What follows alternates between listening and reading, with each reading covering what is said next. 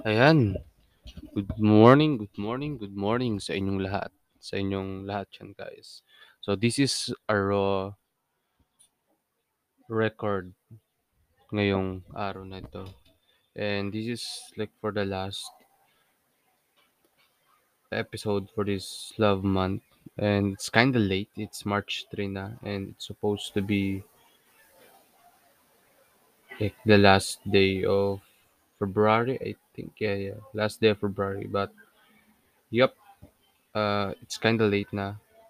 Because it's kind of busy then. And yep, the things that I'd say to you that they're not like my interview and it's kinda they're busy and our schedule didn't meet up. So yeah, but in this the next in this March is kind of be hectic because it's not about love anymore. It's about all the issues that we're facing. So let's get back to the topic in here today is kinda this because I've asked some of people that I know the what is the secret for lasting marriage or lasting relationship. So here here is the first answer that I've got. So yeah. So the first answer that I've got is wait, wait I'm gonna find it. So for my friend here, Tiffany, so close friend of mine also, and ask her kung saan, no, no, saan tuloy, kung anong secret for lasting marriage or relationship. So, here is her answer. Ito. First of all, wala namang secret for a lasting relationship. I mean, if God's will, whatever circumstances kayo talaga. So, ayun. Relationship works when both of you is in the Lord. I mean, building the foundation first. And that foundation, mabibuild mo lang kung nasa Lord kayo pareho. Both of you was in love in God. Prioritize Him above, above all after building the foundation. Where both of you grown in God, marire- marirealize nyo na lang na kahit anong pagsubok, nalalampasan nyo. Because that foundation was already built in the rock, which is God. Expect that relationship hindi puro saya. Kasi God's because kasi God will definitely allow those hindrances to test your foundation at doon nagiging strong ang isang relationship.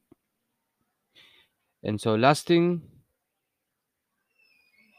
and so lasting kasi they both keep choosing to stand before God. So it means if there's a secret, di yun secret. People just don't realize na love is di- different from infatuation. And love, where God is the center, is different. Where love, uh, center is different from love. Where you just feel the unusual heartbeat or rather, the spark. So that's her answer. It's very beautiful kasi there's definitely walang secret kung paano mag-last talagang relationship. And dapat si talaga ang center ng isang relationship. Okay? So, meron pa ako na ano, na tanungan. And her name is Ate and she is ano din, an ate to me. And she's very articulate din si ate. Ayan. Dito yun eh.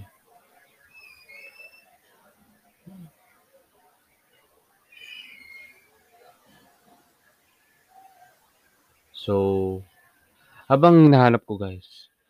So, naka-attend ako sa isang like youth fellowship. SFC ano yun? Basta SFC dito sa banda malapit sa amin sa COA. And na remind ako ulit dun sa 1 Corinthians 13 yung 'di ba yung love is patient, love is kind, love is does not boastful. And napaalala ko like if pinalitan natin yun ng God, imbis na love. Like God is love, God is patient, God, God is kind. God does not boast. Diba? Like, God is love talaga. Like, without love, without God, there is no such thing as love. Diba? Like, damn. So, ito. Tinanong ko din si, ah, ito, si Ate Kim. Yan, tinanong ko si Ate Kim, what is the secret pa? But guys, there's no secret. Just want lang talaga to know. Diba? For us then. Ayan. To remind us kung ano ba talaga, bakit naglalast talaga yung mga ibang marriage or rel- relationship. At bakit hindi naglalast yung ibang relationship. So, ayan. Ito yung sagot ni Ate Kim. And very simple lang. Let God be the center of the relationship. Okay? Number one. Love, trust, and respect. Ayan. And always listen to each other. So, tatlong point lang. Again, pinakauna talaga, let, let God be the center of the relationship. And then, love, trust, and respect. Trust is most important thing then. And always listen to each other. Ayan. So, tatlong, tatlong point lang, but very direct to the point and very simple talaga yung yung to dito, yung sa tanong ko. Ayan. Kasi ito pa, ito naman kay galing to kay Sir Kenneth, itong pinagtanungan ko. Ano, sabi niya, nagtanong kasi ako, sabi, sabi ni Sir Kenneth, let me get back to you and compose my answer to this Marcel. Pero may may lang Bible verses, principles na pwedeng maging point of further conver- conversation in discussing about marriage. Like Genesis 2, verse 2.24. Therefore, a man shall leave his father and mother, be joined to his wife, and they shall become one flesh. Yan yung isasabi ni Sir Kenneth. And ito na, yung pinaka-final na nasagot ni Sir Kenneth. And the conversation about lasting marriage will fall into this principle with reference to the Bible verse. Number one, leave. Leave his father and mother. Why?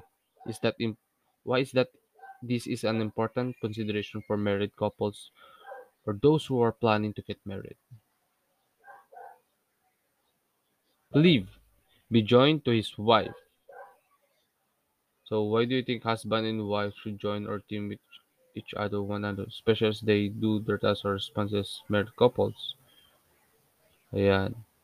We shall become one flesh, made vows wise to servant. So, it's para siyang tanong para sa akin. Is that, uh, ano, pero sige, I will, ano, based on my things, kasi based din sa mga teachings na aking, sa akin tinuturo nila, mama at papa, like, if nagka, like, girlfriend or nakapag-asawa, kailangan ko na talaga umalis sa bahay and make my own things, make my own money, siguro leave. So, parang leave and be be one to your spouse or girl, tama spouse kasi don't use girlfriend. So parang, ano, no, parang, para siya maging ano, maging one and mas maging magkaroon talaga ng intimacy to each other. Kasi for me, parang it's kinda hindi siya okay pag nakatira ka sa bahay pa rin ng magulang mo and umaasa ka sa something. So, dapat you should stand up for your own self. So, yeah, that's for me. Ah, I, I've no not I've lacked knowledge still because I'm not married naman. So, I don't have any yet experience that to share. I'm just sharing what my father and mother have taught me about their philosophy. So, cleave and be joined to his wife. Why do you think husband and wife should join or team with up with another, especially as they do their tasks or responsibilities as married couples? So, cleave. So, sa binasa nating verse kanina in Genesis 2 verse 24, Therefore a man sh- shall leave his father and mother and be joined to his wife and they shall become one. So, connected siya kasi cleave. So, husband and wife is a team. So, they should do the task on their own and help each other up or build each other up. So, yun din sa sabi ni din Tiffany, magbibuild and the foundation na binibuild nyo dapat is kay God. So, should be one, as one talaga na mag-asawa. If girl if for example, may girlfriend ka or boyfriend, your your absolute goal is to marry that person, to become wife or husband, to glorify God. That should be the ultimate goal of yours if you have a girlfriend. If not, if that is not your goal, then maybe you should change your mind. Maybe you should stop entering a relationship when you're not really committed or when you're not really, you know, ready or hindi ka pa gustong mag-asawa or gustong maging not single, 'di ba? So ayun. Yun nga sa weave, ito pangatlo, weave shall become one flesh. Married marriage vows. Why is this relevant and meaningful reminder for married couples? So marriage vows. So ito guys, I've connected siya lahat sa kasi sa inatidan kong one, yun nga, dun din sa inatidan ko youth fellowship, I've learned yung may binasang quote galing kay C.S. Lewis that being in love is like a feeling. Kasi feeling mo, being in love lang. Like, falling in love, etc. But staying in love is such a vow. Kaya kailangan talaga, dun din kapag it's a commitment you make. It's a vow na you will love her. You will love her, you will love him for the rest of your life. Diba? Meron pang till death do us part. Diba? So, it's really a commitment. Not just not a love thing. Kasi you will not really love your husband or wife na sobrang high at the spec and 100% love. No, you will sometimes be magagalit, mainis, pero the vow is still there. The commitment that you've made, the vow that you have made to God. Diba? That's the one thing na kailangan natin talagang isipin before marriage. So right now, I'm still single, having fun, and still figuring things out to myself and praying to God uh, what is the purpose? Like saan na ba talaga ako dadalhin?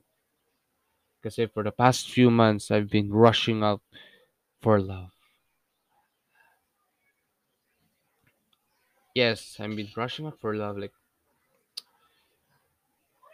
nagmamadali masyado. And I've learned uh, I should let go and I've talked this to my father one typical Sunday last last Sunday. I talked to my father like because there is some burden inside my heart na hindi ko like ma-let go. And I feel like it's all my fault. And yeah I've talked then uh, to to make the short the long story short um, yun the old the root problem is me rushing to love and my pride.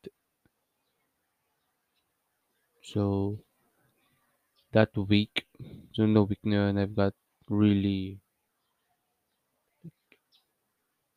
like not not empty naman like nag-isip-isip ako like thinking deep thoughts and ayun I've really learned to really let go to that the feeling the person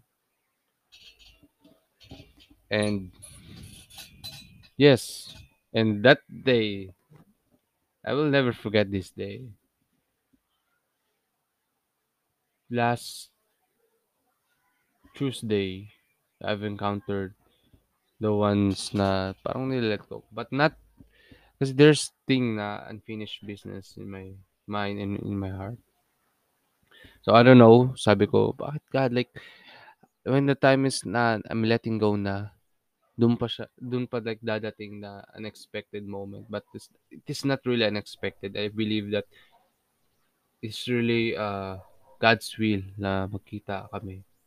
So, ayun, nagkita and we've arranged some issues we've talked about some things na kailangan ayusin and ayun, ayos naman and we part ways very happily and nakapag-gym ako ng sobrang sulit after that conversation that we had. So, sobrang sarap lang sa feeling na there's no unfinished business na in my heart. And I'm still on the process of letting my pride go because there's still and ayun. Because I need to be humble talaga. And God taught that to me na there's still a pride. And I'm still in the process talaga. In, I call this uh, metamorphosis because I'm like in the lowest part of my life right now, guys. I rush things, I rush love. And nakalimutan ko yung first love ko. And that is God. Our first love should be God. And I forgot that. I became too prideful to myself. I love myself too much and rushed love too much. Yeah, that's what happens to me. There's a saying that love yourself. There's nothing wrong with loving yourself, but you should love God more than yourself.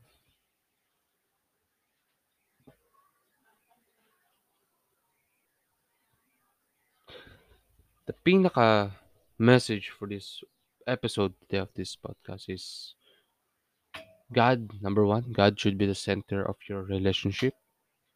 And the primary goal is to glorify God through your marriage or relationship.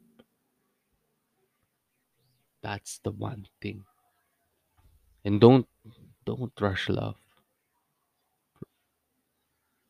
Wait for God's timing. So I'm right now single, figure out things of my life, working out.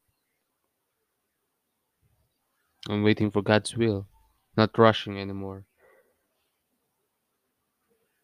So yun. I hope kung nakaabot ka hanggang dito, I'm very very happy for you, my friend, guys. So, hindi man natuloy ang mga dapat na mga i-intervene ko. At so good pa rin. God is just teaching me lessons here that I need to imply to myself. So, yun. So, again, thank you guys. At kung nakabot ka dito, basta this March will be much more exciting. I promise that to you guys. So, again, see you for the next episode. Because we will see a lot. No, I'm just kidding. Goodbye. Ingat kayo guys.